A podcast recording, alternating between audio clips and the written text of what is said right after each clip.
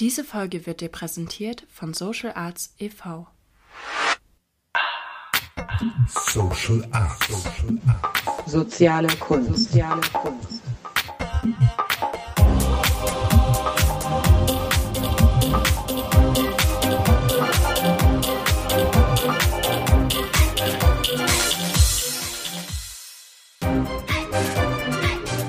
Soziale Kunst. Herzlich willkommen, liebe Hörerinnen und Hörer, zu einer neuen Folge unseres Podcasts Social Arts, soziale Kunst. Hier spricht Heike Ostendorp. Ja, wie jeden Monat haben wir uns auch dieses Mal ein Impulsthema ausgesucht, welches wir mit unseren Gesprächspartnern, Partnerinnen aus verschiedenen Perspektiven bewegen, beleuchten möchten. Und ich sage einfach mal Tod.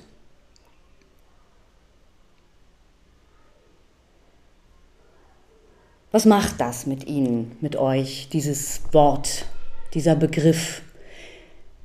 Ich gehe mal davon aus, dass es mit jedem irgendetwas macht, weil jeder Mensch irgendetwas mit dem Tod zu tun hat. Es gibt keinen einzigen Menschen auf der Erde, der nichts mit dem Tod zu tun hat.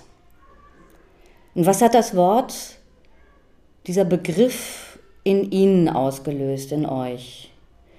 Ist das mit Angst verbunden, mit Schmerz, Beklemmung, Wut, vielleicht auch mit Widerständen oder Sehnsucht, Freude?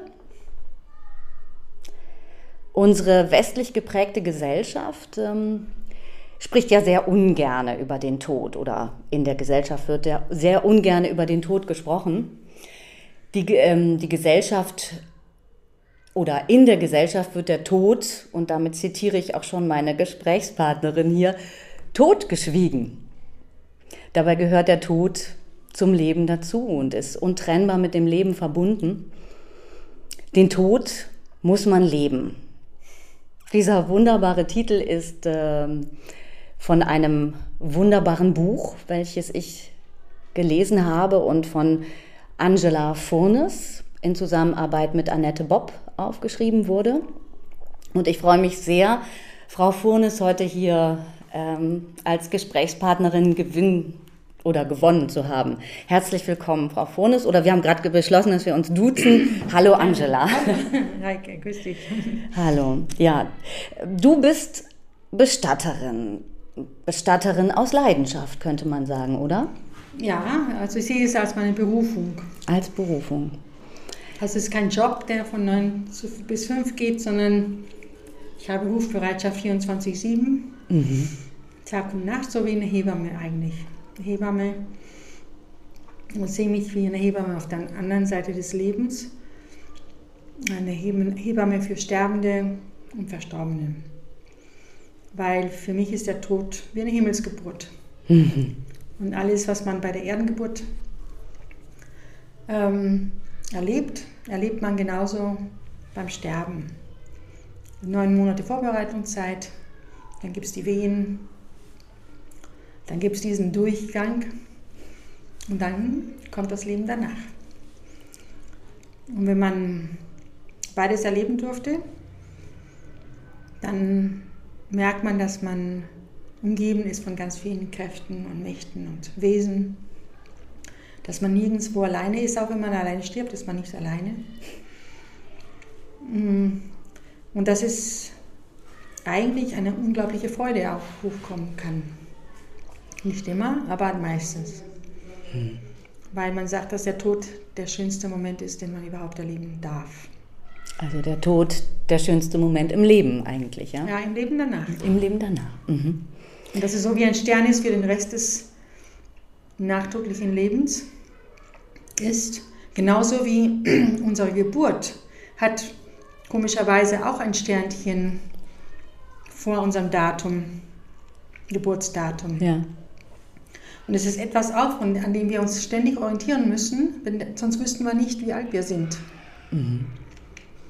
Und der Todesmoment ist anscheinend genauso für das Leben nach dem Tod immer so wie ein, ein Stern, an den wir uns richten. Und jemand hat sogar statt ein Kreuz vor dem Todestag hat, hat der Mensch ein, zwei kleine Sternchen gemacht. Ach. Also ich, ich finde, das ist das für mich, was so wichtig ist. Und hier in Havelhöhe, in der anthroposophischen mm, Klinik, ist unten die Geburtsstation und oben ist das Hospiz. Und für mich ist es wie wenn man, da gibt es ein, ist ein U-Block und das ist so für mich wie ein Hafen. Und da kommt man mit seinem Schiff von hoher See an. Und man steigt aus diesem Boot, aus diesem Boot. Und man macht sich ganz klein, um diesem kleinen Körper sich hineinzubegeben. Und dann wird man geboren. Und dann bekommt man verschiedene Erdenkleider, die man braucht für diese Erdenwanderung. Und wenn es Zeit ist zu gehen, eine Zeit, die man sich vielleicht selber vorgenommen hat, wenn es zu Ende ist, oder dass man vielleicht seine Aufgabe dann auch fertig hat und dass, dass man sich dann wieder auf die Reise begibt, dann fängt man an, sich von diesen Kleidern zu lockern. Hm. Und es braucht ungefähr genauso lang wie diese Kleider, diese Kleider anzuziehen. Also neun Monate kann man manchmal genau sehen, dass davor die Diagnose war. Neun Monate, neun Monate später ist der Mensch dann über die Schwelle gegangen. Und es ist ein abgelegtes Erdenkleid. Und im Hospiz lässt man dann sein Erdenkleid und dafür kommt zur Erscheinung das Lichteskleid, was wir immer in uns tragen. Und dann kann man wieder auf sein Boot einsteigen und sich wieder auf hoher See begeben. Also das ist ähm, ein ein Eingang und Ausgang zur Erdenwanderung ist, den wir alle nehmen müssen. Es gibt keine einzige Ausnahme. Das sind schon richtig schöne ähm, ja, Bilder und wir sind eigentlich schon mittendrin im Thema. Nun weiß ja, wissen unsere Hörerinnen und Hörer noch gar nicht, wer du eigentlich bist. und ich vermute mal, dass diese, ähm, ja, dass das sicherlich auch einen Weg gebraucht hat, um dahin zu kommen, wo du jetzt bist. Also du bist selbstständige Bestatterin. Mhm. Wie wird man, beziehungsweise wie bist du dazu gekommen, Bestatterin zu werden? Ein langer Weg natürlich. Also ich bin in Mexiko aufgewachsen, obwohl ich Amerikanerin bin. Und da hat man einen ganz anderen Umgang mit dem Tod. Der Tod ist ein Freund und nicht ein Feind. Und man steht per Du mit dem Tod. Also man hat den mexikanischen Totenfest und schon die Azteken ähm, hatten auch ähm, die Vision, dass es acht Et Etappen gibt nach dem Tod. Also acht planetarische oder sieben planetarische Sphären oder wie auch immer. Es, es gibt immer, diese Urvölker haben immer wieder die gleichen Bilder für diese Wahrheit irgendwo aus, die von verschiedenen Perspektiven angeschaut werden kann. Mhm. Und ähm, so war der Tod, also so, so eine Nachbarin starb, da war sie aufgebahrt in so einem Meer von Blumen oder wenn ein Kind starb, dann hieß es ja, ein Engelchen ist gestorben und dann sind wir alle Kinder hin und haben dieses Kind, auch wenn wir es nicht kannten, besucht, der auch in ein Meer von Blumen aufgebahrt lag und da gab es Essen und Trinken gleichzeitig, also es gehört einfach dazu. Und dann starb mein Vater, der war sehr viel älter. Ähm, in Amerika, der war Amerikaner und konnte kein Spanisch sprechen. Insofern sind wir nach Amerika. Und da starb er und da erlebte ich ganz das krasse Gegenteil, ähm, dass er rosig aussah bei der Aufbahrung. Und so rosig und die Brille an der Nase, dass ich dachte als 13-Jährige, dass er gleich aufsteht und seine Witze weitermacht. Also er sah nicht tot aus. Und jetzt weiß ich, dass da ein Säfteaustausch war dass man ihn geschminkt hat und so weiter. Also ein Säfteaustausch zur Konservierung einerseits, aber so, dass es auch nicht riecht. Ähm, und ich hatte ein Problem damit, weil er nicht tot aussah. Und dann starb meine Mutter sieben Jahre später. Da war ich 20. Und das war in einem anthroposophischen Krankenhaus, wo einfach eine Sterbekultur herrscht oder gelebt wird. Wo der Mensch dann, also als meine Mutter starb, ich durfte in dem Moment des Todes auch dabei sein. Das ist ein Geschenk, weil nur 20 Prozent lassen es zu, dass man dabei ist. Ähm, kam sofort die, die, die Chefärztin und andere Ärzte und haben einen Spruch für sie gesprochen. Und ich durfte dann beim Waschen und Anziehen dabei sein und bei der Aufbahrung. Aber dann, sie ist in der Schweiz gestorben, ähm, in Allesheim. Und dann musste sie aber dort erstmal 24 Stunden bleiben, bevor sie überführt werden konnte nach Deutschland. Und wir hatten aber eine 84-jährige Oma, die wieder nach Hause musste und mein Bruder und ich waren 18 und 20 und noch sehr, sehr jung. Und so habe ich keine Aufbahrung von ihr richtig erlebt. Und das bereue ich bis zum heutigen Tag. Sondern wir dürften sie nochmal in Freiburg sehen durch ein kleines Fenster hier in einem Sarg. So. Ähm, und das, ja, das hat mir ja, jetzt bis zum heutigen Tag gibt so ein Geschmäckle. Mhm. ähm, genau. Naja, und danach, ähm, viel später habe ich dann auch Theologie studiert und ähm, bin aber hier in Berlin gelandet und habe hier geheiratet. Also bin ich Priesterin geworden und habe dann immer gesucht, was kann ich denn machen, was diese Aufgabe hat. Wenn man so ein Priesterseminar gewesen ist und dann hat man diese Aufgabe mehr so aus, nicht aus der Perspektive vom, vom Adler runter zu gucken auf das mhm. Leben. Und das macht es sehr schwer, in den ganz normalen Berufen reinzukommen. Aber ich merkte, ich habe eine Aufgabe, ich wusste aber nicht, was es war. Und habe dann in der ambulanten Pflege gearbeitet, habe den Heilpraktiker gemacht, also die Ausbildung gemacht. Die Prüfung nicht bestanden, aber ist egal, ich habe wahnsinnig viel gelernt. Dann habe ich Massage gemacht und dann hat das Hospiz in Havelhöhe aufgemacht. Und dann wusste ich, das ist meins. Da habe ich angefangen, auch als ehrenamtliche Sterbebegleiterin und habe dann auch die Ausbildung gemacht, kann ich jedem empfehlen, weil es wirklich hilft, dass man sich mit dem Tod auseinandersetzt und auch mit dem eigenen Sterben vor allem und merkte, das ist meins, das ist mein Bereich. Und wusste aber nicht, wie, also wollte Krankenschwesterausbildung machen, aber das ging aus gesundheitlichen Gründen nicht. Und bin dann äh, zu einem Berufsorientierungskurs für Akademikerinnen, den ich zufälligerweise in der Zeitung entdeckte. Und da geht es um, also sich an seinen Idealen oder seine Vorstellung der Kindheit, Jugend sich so zurückzuerinnern, aber auch zu sehen, was hat man für Fähigkeiten. Mhm. Und habe gelernt, dass auch der erste und oder der zweite Beruf meistens der Wunsch der Eltern sind und erst der zweite oder dritte Beruf der eigene. Meine Mutter wollte immer, dass einer von uns Pfarrer wird. Äh, ich wollte auch Klavier studieren, sie wollte auch Klavier studieren. Also so, und erst dann kam ich dazu, aber ich musste diese ganze Umwege, die natürlich das, den Horizont erweitern, nehmen, um dann da zu entdecken, dass ich eigentlich Bestatterin werden wollte. Mhm. Dass ich schon als die Gedanke hatte, aber es war noch nicht reif, es war mhm. noch nicht an der Zeit. Das gibt es ja als Ausbildung eigentlich nicht, oder? Wie macht ja. man das? Mhm. Also für mehr für, für Schulabgänger, man muss aber 25 Jahre mindestens sein, mhm. um diese Ausbildung zu machen. Und es geht mehr um die wirtschaftliche Seite. Mhm. Es ist ein Wirtschaftsunternehmen. Das ist, was mir nicht so sehr schmeckt ja. an diesem Beruf, weil es sehr irdisch ist in der Beziehung. Also ähm, diese ganzen Abmeldungen und ähm, da, was ja eben zum Ableben ja. oder zum Abmelden gehört. Ja.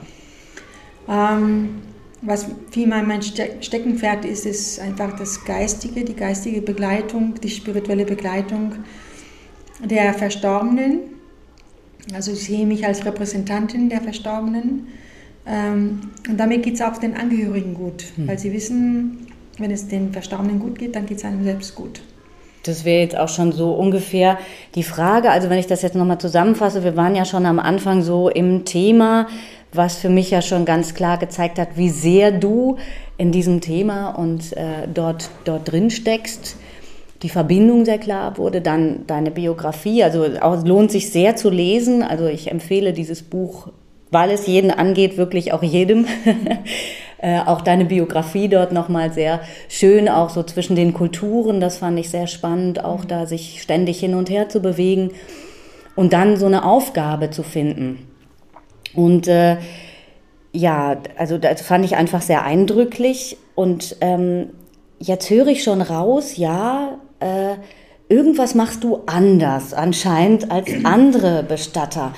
Könntest du das irgendwie so an so ein bisschen nochmal zusammenfassen? Also es ist schon klar, du hast jetzt gesagt, du bist Repräsentant Tantin der Toten.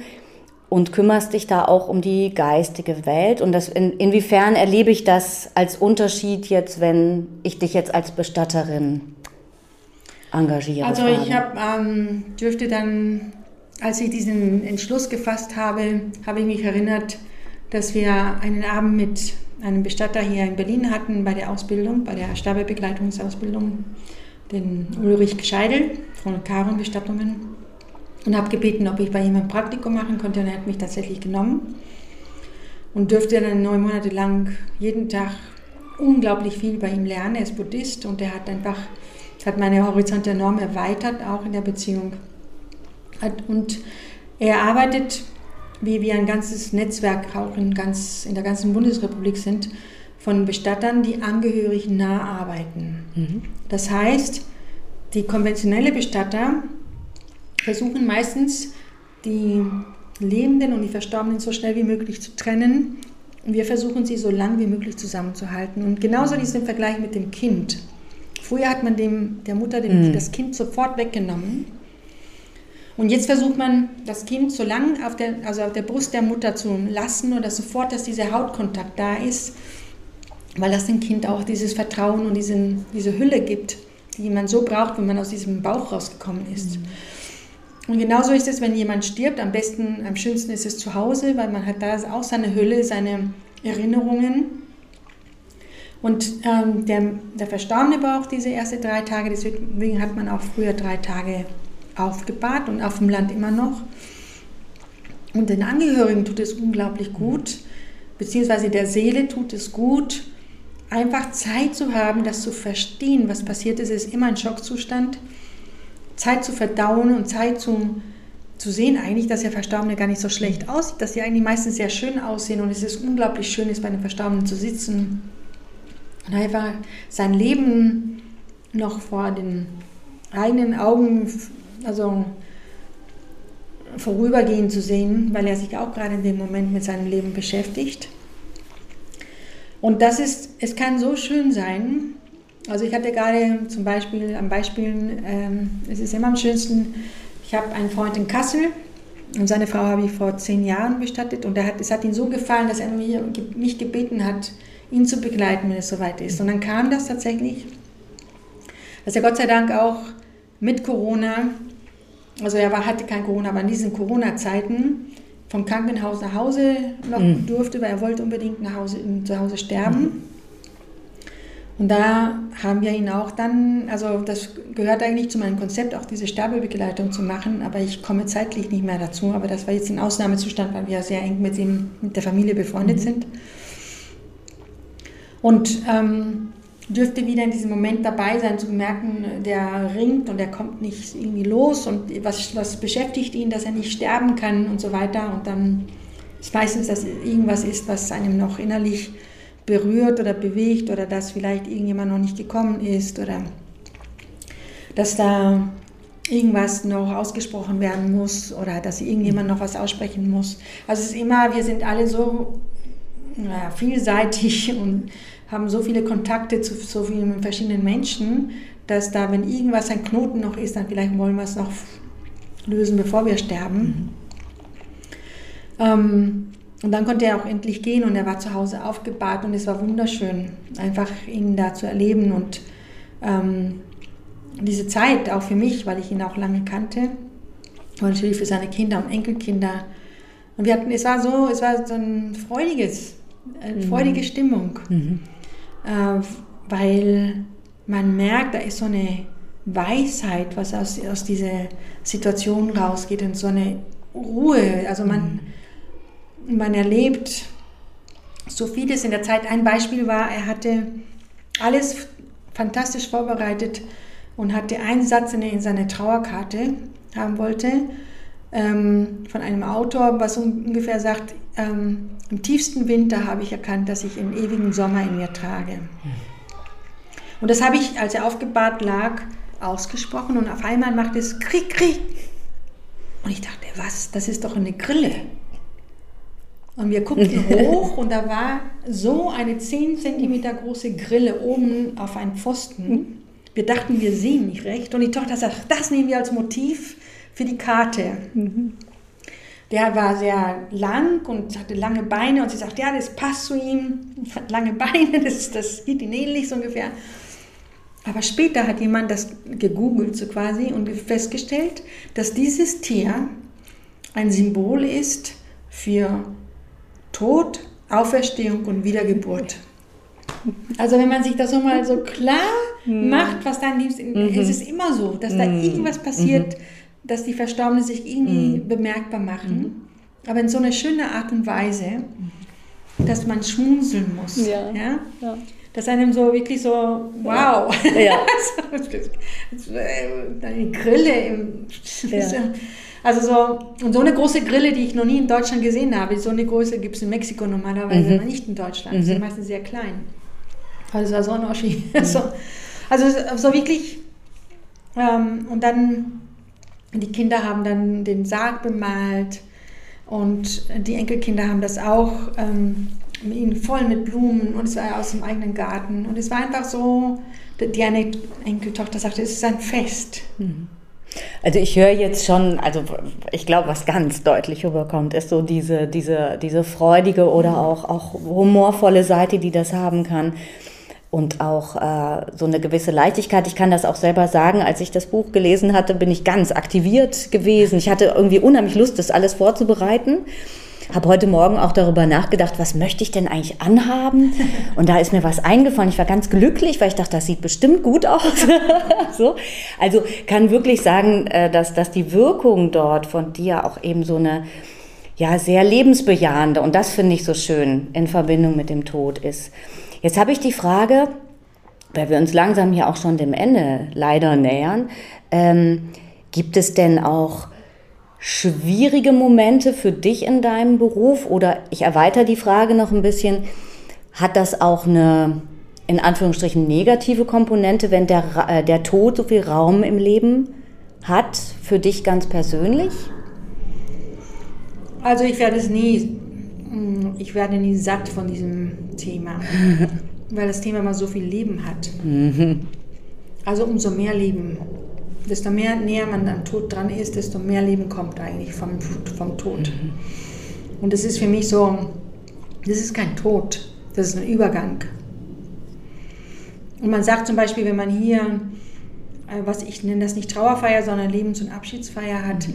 dass es auf der anderen Seite gleichzeitig ein Willkommensfest gibt. Mhm. Und das merkt man auch. Und ich versuche dieses Licht von diesem Willkommensfest in diese Lebens- und Abschiedsfeier reinzubringen. diese Leichtigkeit, die Schwere sowieso da. Aber wenn man eine, eine Feier richtig schön simpel macht, aber schön, dann ist es heilsam. Hm. Und diese Heilungsprozesse sind unglaublich wichtig in diesem Moment, wenn man auf eine schöne Bestattung zurückschauen kann, ist das schon die halbe Miete. Und ich glaube, was ich auch wichtig fand, auch als ich es gelesen habe, diese Einbeziehung eben von den, dass die, von den Angehörigen, dass sie eigentlich möglichst fast alles selber machen mhm. und du nur zur Seite, also du hilfst genau. ja. Aber vom Waschen bis zum Sargbemalen, über die Blume, über die Ausgestaltung der Feier, genau. Über Beiträge, über, also der Kreativität sind da ja keine genau. Grenzen gesetzt bei genau. dir eigentlich. Ne? So ist das, weil es ist einfach, ähm, jeden Handgriff, den man selber macht, hilft ja. diese Trauer aktiv mhm. zu verarbeiten. Mhm. Ja. Das habe ich leider nicht erlebt. Und deswegen mhm. ist es so wichtig für mich, dass die Menschen das erleben dürfen. Und ähm, die meisten sind erst etwas skeptisch am Anfang, ist ja klar, weil, oh Gott, was soll denn das jetzt? Aber wenn ich sage, das tut einem gut und auch den Verstorbenen gut, wenn man gut mit diesem Thema umgeht, weil jeder Gedanke ihn wie ein Lichtstrahl erreicht sofort und wenn es uns schlecht geht, dann geht es ihnen auch schlecht, wenn es mhm. uns gut geht, dann geht es ihnen auch gut. Mhm. Also das ist ähm, auch enorm wichtig ist, dass man sich traut. Und ja. sobald diese Schwelle überbrückt ist, manchmal ist es nur dieses Reingehen in den Raum, dass die Menschen sich nicht trauen, weil sie noch nie einen ja. Verstorbenen gesehen haben. Wir haben es verlernt, Verstorbenen zu sehen. Ja, die meisten Verstorbenen sehen wunderschön aus. Mhm. Und das, ähm, dann merken, merkt man auf einmal, ach, das ist ganz normal, ganz natürlich. Ne? Also so, äh, wenn man sagt, ja, Sie kommen sofort abholen, ich habe gesagt, ja, wir reden darüber, wenn ich ankomme. Und meine Frage ist, wollen Sie sich selbst und Ihren Verstorbenen oder Ihren Verstorbenen und sich selbst was Gutes tun? Und die Antwort ist klar, ja. Ich sage, dann mhm. behalten Sie doch mhm. den Verstorbenen, weil das tut Ihnen so gut und es mhm. vor allem den Menschen tut es unglaublich gut. Und dann, wenn wir zusammen waschen und anziehen oder ich pucke, also in der Zwischenzeit sehr viel einfach in ein Tuch. Man kommt nackt in die Welt, warum soll man nicht nackt aus der Welt gehen? Mhm. Und genauso wie man ein Baby puckt, warum soll man nicht einen Verstorbenen pucken? Mhm. Weil dieses Anziehen ist relativ anstrengend auch, auch für den Verstorbenen. Mhm. Ähm, dass man dann einfach in diese Tätigkeit und dieses Schönmachen merkt, ah, das gibt so viel. Ähm, einem ähm, sind die letzten Liebesdienste, ja. die man für den Menschen machen kann. Und die sind nicht wiederholbar. Das ist das Wichtigste. Und das versuche ich immer wieder klar zu machen. Diese Situation kann man nicht wiederholen. Mhm. Ja? Das stimmt. Und das manchmal dauert es eine Weile. Mhm. Und das Schwierige ist manchmal, dass die Leute so in ihrer Schockstarre sind, dass dann auch negative Kräfte hochkommen, weil man hat sich nicht mehr im Griff. An der Schwelle ist man sehr offen und deswegen nicht ganz dicht, sage ich immer. Mhm. und es hat beide Seiten und das nehme ich niemand übel oder persönlich, wenn dieses, äh, diese Ängste hochkommen oder unverarbeitet ist oder man hat sich einfach nicht den Griff und dann ähm, muss ich dann gucken, dass ich dann ähm, trotzdem einen Abstand halte und äh, versuche zu sagen, ja, den Verstorbenen tut es aber nicht gut, was gerade jetzt passiert. Ja. Aber man, wir sind alle Menschen und jeder reagiert anders und das ist völlig in Ordnung. Es gibt kein richtig und kein mhm. falsch.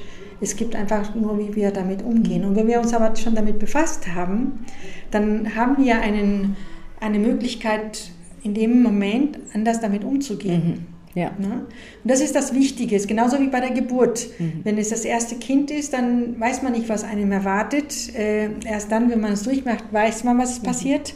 Oder wenn man, man noch nie bei einem sterbenden Menschen dabei gewesen ist, dann weiß man auch nicht, was passiert. Aber wenn man es passiert, dann merkt man, oh, es ist eigentlich eine unglaublich schöne Situation, also mhm. ein Erlebnis. Und man ist so dankbar, weil es so was Großes hat. Ja. Es ist nicht nur klein, sondern es ist riesig. Wir sind war bei einem, ein Sterbemoment dabei, wo eine wo die Tochter dann auch die Engel sehen konnte, die hinter den Verstorbenen sind und sagte, ja, die sind schon seit gestern da und hast du nicht gesehen, dass der Geist aus dem Körper rausgegangen ist, hat meine Mutter noch gestrichen, mhm. den Kopf über den Kopf gestrichen und ist jetzt weg. Mhm. Und jetzt habe ich ein Problem mit diesem Körper da. Ne? So. Also es sind sehr ähm, verschieden, was man da alles wahrnimmt. Aber man merkt schon, dass es eine unglaubliche Dichte hat. Genauso mhm. diese Dichte, die beim bei der Geburt ja auch da ist, da wo einfach die Himmel total offen sind. Und ich hatte eine Aufbahrung in einem Raum, wo ein Jahr vorher ein Kind geboren wurde. Und als ich das mit, Bestand, mit Himmelsgeburt sagte, dann sagten die jungen Eltern, ja, es war genauso wie bei der Geburt, die Himmel waren offen, die Wehen waren da und die Wiege ist die Bahre. Mhm. Und der Einjährige krabbelte da rum und es war total natürlich und normal alles. Mhm. Also ganz Teil des Lebens und nicht ein, ein Tabuthema, sondern ein Teil, einen ganz wichtigen Teil des Lebens, also mhm. als Teil, als ein Freund des Lebens und nicht als ein Feind. Das klingt gut. Jetzt äh, habe ich noch eine letzte Frage, weil das, die vielleicht auch ganz gut passt. Vielleicht so ganz kurz. Ähm, in der momentanen Zeit, die jetzt im Moment äh, sehr durch diese Corona-Maßnahmen geprägt ist, durch große Angst offensichtlicher vor Krankheit und Tod. Ja? Gibt es da irgendwas Kleines, was du unseren Hörerinnen mitgeben kannst? Weil wenn ich das so betrachte wie du und so als Teil annehmen kann, dann hätte diese Angst ja gar nicht so eine große Macht, sage ich jetzt mal, über uns Menschen im Moment, oder? Ja, also ich, ähm, Angst ist immer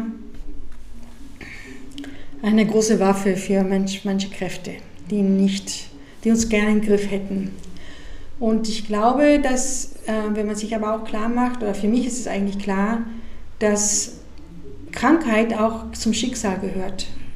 Und meine Einstellung dazu ist, wenn ich krank werde und wenn ich Corona bekomme, das ist mein Schicksal. Mhm. Und wenn ich das überlebe, ist es auch mein Schicksal. Und wenn ich daran sterbe, ist es auch mein Schicksal. Dann habe ich meine Aufgabe hier fertig und darf auch zu anderen Aufgaben gehen. Deswegen habe ich keine Angst davor. Mhm. Äh, die Frage ist, wo, warum hat man Angst? Und was macht einem Angst? Denn alle Menschen, die daran gestorben sind, waren meistens in einer Vorerkrankung und die wären wahrscheinlich früher oder später auch gestorben. Nur, dass wir, das ist alles jetzt so plakativ und so ja. medienträchtig, sagen wir mal so. Jeden Tag hören wir zehnmal was über Corona, ähm, dass es einfach allgegenwärtig ist und daher ständig diese Angst auch angespornt wird, habe ich manchmal ja. den Eindruck. Was ich sehr schade finde, weil das macht es ähm, sehr schwierig, wir werden es bestimmt auch überleben alle. Also ich meine jetzt diese Die Zeit. Ja. äh, Mhm. Die spanische Grippe ist ja auch überlebt worden, auch wenn viele daran gestorben sind. Aber für, wie gesagt, für mich ist es nicht das Ende der Tod, Mhm. Ja. sondern es ist ein Neubeginn. Also eigentlich auch ein Aufruf an alle, ähm, sich Gedanken zu machen über das Leben, über den Tod. Was denke ich eigentlich, was dann kommt? Was ist eigentlich danach? Ähm, um auch eine eigene Haltung zu entwickeln, die ja unter Umständen auch sehr individuell ist. Ne? Es ist eine große Reise Ja. und genauso wie man für eine große Reise geht, dann bereitet man sich als, also Ja. in Deutschland zumindest Ja. gut vor. Und dann erkennt man dieses oder jenes, weil man sich damit beschäftigt Mhm. hat. Wenn man sich nicht damit beschäftigt, dann hat man vielleicht ein Problem. Mhm.